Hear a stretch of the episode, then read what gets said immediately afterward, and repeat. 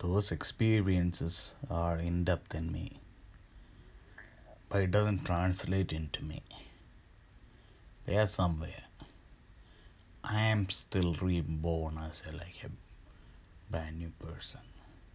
But I'm getting tired of it because I have some kind of uh, you know uh, feedback loop coming from my experience as go I go along and it's getting tougher and tougher to hang on to what I feel during the day because I know it's not real.